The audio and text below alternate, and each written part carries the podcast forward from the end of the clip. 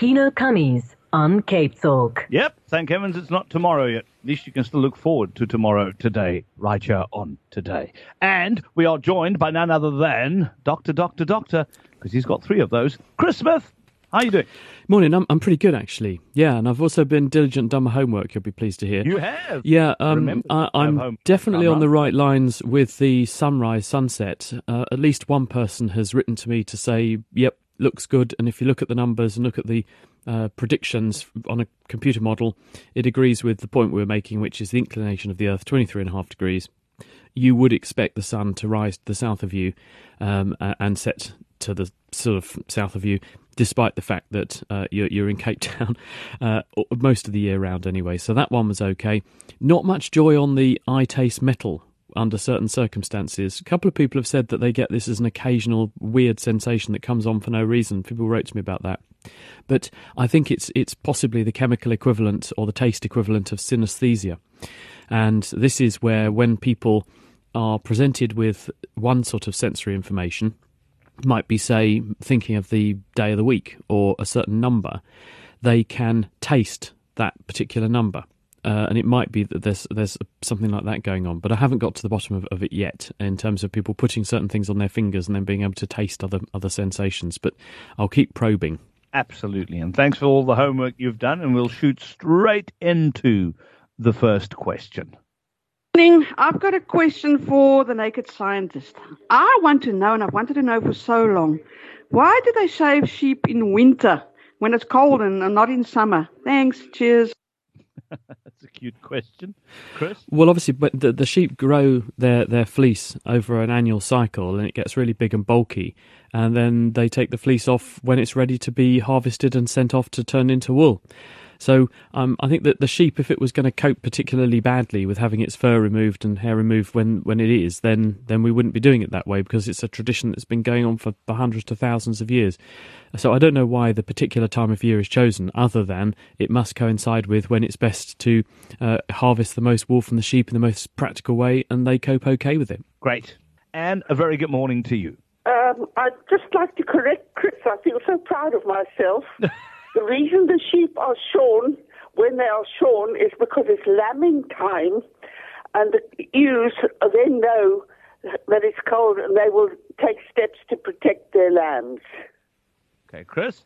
Mm, oh well, I'm intrigued. That sounds fascinating. But how do the how how does that work? Is it just because the sheep feel colder because they've got less hair, and so that because they're colder, well, they're they're more too. protective towards the lambs? Is that how it works? That too, but it's to prevent them from wandering into waters and streams and all sorts of things where they shouldn't be when they have lambs. Are, they- are they really that stupid? I mean, it sounds it just sounds nuts that you you have to tell a wild animal not not to wander into a river see, when it's got have- young animals. It just seems mad. Well, you see, if they have all this hair, they don't feel the the cold if they get into a river or a stream or something. We don't really have big rivers around here, but or getting into streams or into cold cold spots. However, when they are shorn, they feel the cold, the same as their lambs do, and that's why they are shorn when they are shorn. Interesting. I wonder how they evolved to be that stupid. It just that must take some effort, mustn't it? You also have to remember that the sheep have come a long way genetically because of our interference. I mean, if they were in the wild, they probably wouldn't grow such a big cluster of wool. Yeah, that's that's very true. I mean, we have forced their evolution, haven't we, in terms of what we've done by domesticating them? That's absolutely true. But but at what stage along the journey, I wonder, did we cause them to, to shed half their brain cells? I mean, that that's um, that's a harder argument to Yeah. make. Well, they would have probably produced more if we hadn't. Probably that's true. either. They- Uh, Chris, you've started something now. I can now see every second sheep being named Donald. Please. Anyway, and have a wonderful day. Thanks for the call. Uh, let's go to Courtney. Courtney is in Brackenfell. You are listening to The. Naked Scientist. Hi, Courtney. Hi there, first time caller. I want to Welcome. if Anyone have a sense of mathematics? Like you saw your mother duck, she'll kind of count the ducks in a way, Yeah. make sure that all of them are there. So is it, how does that develop? Counting ability of ducks. I don't think it's like that good. Um, I, I, think they actually aren't just doing maths to work out they've got the right number. I think they're using a range of different things, including the calls. And the the evidence for this is I remember when I was about 18, 19 years old, I was I was trying to revise for my A levels so I could get to university, and I was sitting there and I could hear this noise, this fran- frantic quacking noise coming from the road outside my house. And in the end, because it was so persistent, I went to have a look. And what had happened is a duck had t- taken her clutch of ducklings for a walk along the road, and the road was very quiet in those days, so there was no danger of being run over. And some helpful road worker had put a manhole drain cover there in the edge of the road to, to take away the rainwater. And the duck hadn't figured that her ducklings were smaller than the gaps between the gratings, but her feet were bigger. So as she went across the drain, no problem. But the ducks went plop, plop, plop. And, and every other duckling, because depending upon where their feet were landing on the grate, gratings, were going down into the drain. And so the duck had started with seven ducklings, and by the time she got to the other side of the drain, she had three. And the other four were swimming round in the bucket in the drain, and, and they were making such a racket that the duck had stopped, and she could obviously hear that her clutch was not right because she could hear the cries and hear that they weren't the right sorts of quacking noises and that there was distress going on. And as a result, she'd, she'd stopped to allow them to come. So I, I think that there's a combination of factors. I, I think may, maybe animals can do a bit of what's called subitizing, where they can make an approximation for numbers. And animals can do this quite well. And that we'll perhaps get into that in a minute. But I think the ducks are also integrating other information, such as the sounds they, the the duck calls, the ducklings call back, and and then also if something goes wrong, they make distress noises, which reins the mother in, and she'll go back and, and round them up. Uh, I did help the ducklings out. We managed to lever up the drain lid; it was very heavy, and then used a fishing net to get them that were swimming around in the drain outside. We got them out, and um, and then they went off on their merry way. So that that was the, the happy end of the story. But animals can do this thing called subitizing. We know, for instance, if I hold up five fingers and or, or five objects, and I say to you, "How many X did you see?" Have a guess. You will instantly, without ever having been taught any maths, you'll, you'll know what that number is and what it means. And animals can do the same sort of thing. And it gets to about five or six. You're pretty good at sizing up scale or numbers when up to about five or six by somehow recording a, a visual impression and knowing roughly what the numbers are. Dogs can do it. People have done experiments on dogs where you show them their food bowl you put a, a cover in the way, but you show them yourself adding a certain number of food items to the dish. The dogs are then given the dish, but if you surreptitiously remove some of the food from the dish, say you put five biscuits in, the dog is expecting five biscuits, but you've removed three, so the dog only gets two biscuits.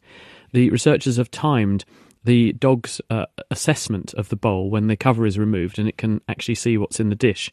And dogs seem to look for much longer at the contents of their dish when they're expecting five biscuits, but there were two in there, as though to say, Hang on a minute, something's not right here. I counted five and there's only two in here.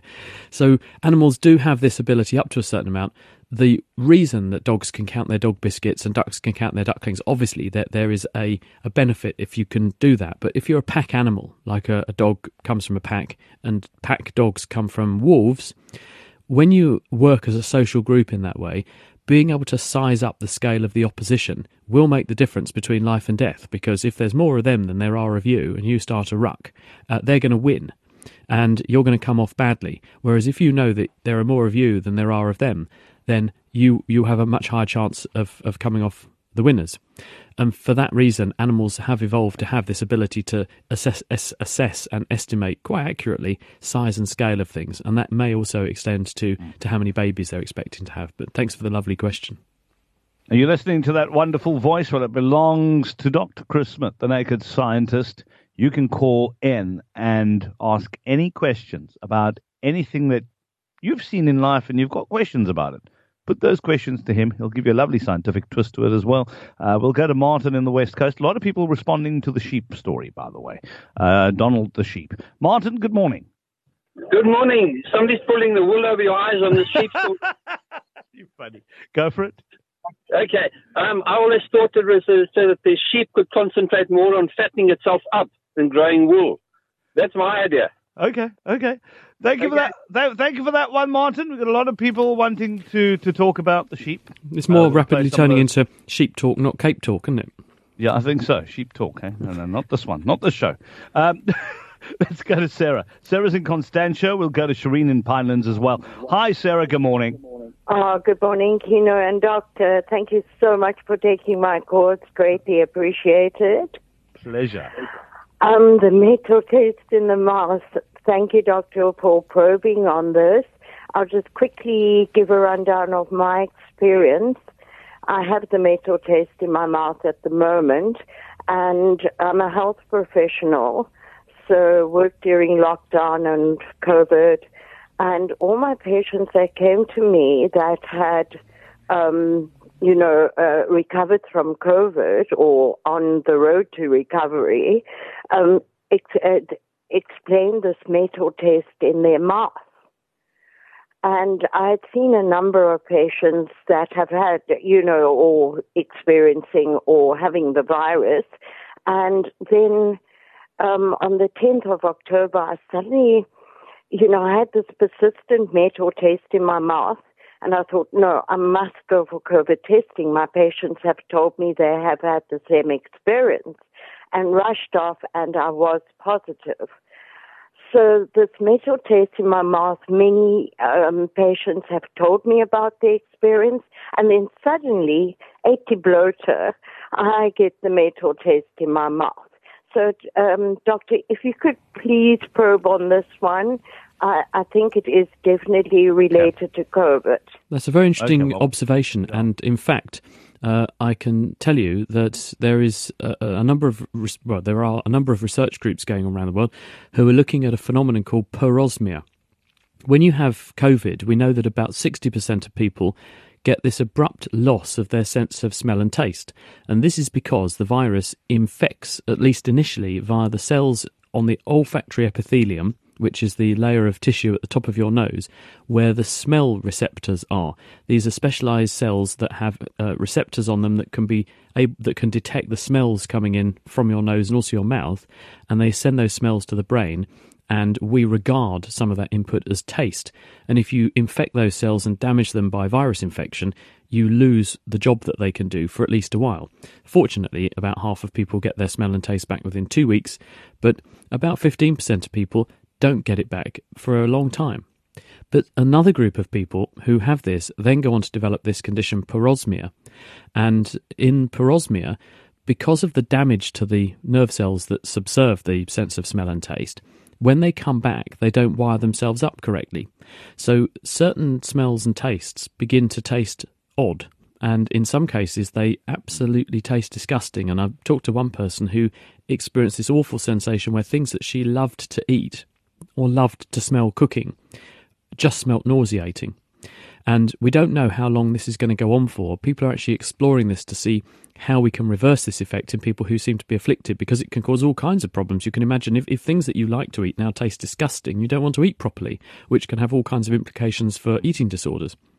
So, what they're doing to try to correct this is retraining people's smell systems and presenting people with smells that they can tolerate, but which are strong, recognizable, sort of keystone smells, and helping those people to re educate their smell system. And it does appear to be translating into some sort of recovery. So, thank you very much for pointing this out. I hadn't considered that as a possibility, and you're mm. absolutely right. There, there may be some people who've got the distortion of their smell and taste, making them taste funny things that aren't there because of coronavirus infection. So thank you very much for highlighting that. Sarah, thank you very much for the question.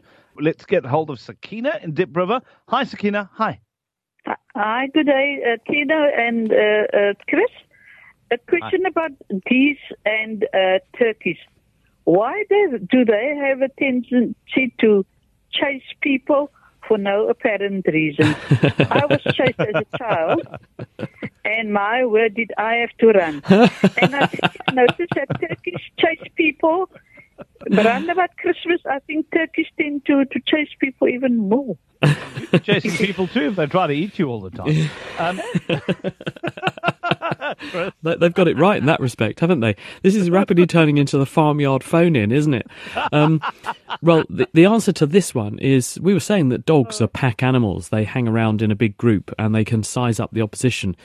Dogs are also territorial. Well, geese are the same, and they they live in a social group. They look after each other. They're in a flock, so they're flock animals, and and they know who their friends are. They know who their potential enemies and predators are. So geese tend to be very wary, and they will defend their patch of turf and their their fellow animals, and they do that by chasing off anything that might be a threat. And we're certainly a threat, aren't we? Because we like to turn them into Christmas dinner. This is true. Very true indeed. Shireen in Pinelands. Hi there, Shireen. Um, hi, Kina. Um, my question is, how does the body handle artificial sweetness? Ah. Because at first I thought it, it was an it was an aftertaste, but I'm realizing now that it's definitely not an aftertaste. It's how my body. It's almost as if how my body is is processing the artificial sweetener, especially now that all the cool drinks have got this less sugar. I can't drink anything. And it's been like this for almost, I've noticed it like 30 years ago, you know, and, and it just keep on like this. And I've heard other people also saying that, When you say how does your Um, body react, so just just give, give us an example because you know there's a, there's a difference between you know an aftertaste and then your body re- uh, reacting in a certain way. So just maybe paint that picture for us. What do- what do you mean your your body reacts in a certain way? it's, it's almost as if um, the artificial sweetener is removing the sugar in my blood. It's almost like the same effect you get with an adrenaline drain on your sugar. Okay, um, Chris. Well, the way artificial sweeteners sweeten things is that they are molecules that are capable of docking with the same structure in your mouth that you normally would see activated by sugar, but they don't actually have any calories in them because they can't be broken down in the same way that sugars can. A really good example is aspartame. This molecule is uh, an aspartic acid and a methanol group. And when it goes into the mouth, it can activate your sweetness receptor on your tongue. The sweetness receptor isn't something that makes you kind of look sweet. It's something that actually makes your tongue say, "What is in my mouth tastes sweet," and it activates the nerve fibers that uh, tell your your your brain this is a sweet taste. But when you send it down into your stomach, it just gets broken open into a couple of aspartic acid molecules and a bit of methanol and it's such a tiny amount of methanol it doesn't make any difference. So as a result of that, there are no calories or no appreciable calories in there compared to how many calories there are locked up in a glucose or a sucrose molecule, sugar molecules. And as a result, uh, you get all the taste, the sweet taste, but you don't get any of the calorie burden to go with it. Now, there are other consequences such as side side flavors and bitter flavors under certain circumstances but compared with the sweetness effect, they're they're more minuscule and you don't notice them. So it's hard to see why, if all the different sweetness molecules, because there are lots of different sweeteners that work in this way, why they would all produce this same sensation in you and make a real biochemical effect. So one wonders whether there might be something going on called the nocebo effect. And you might say, what on earth is that? Never heard of anything like that.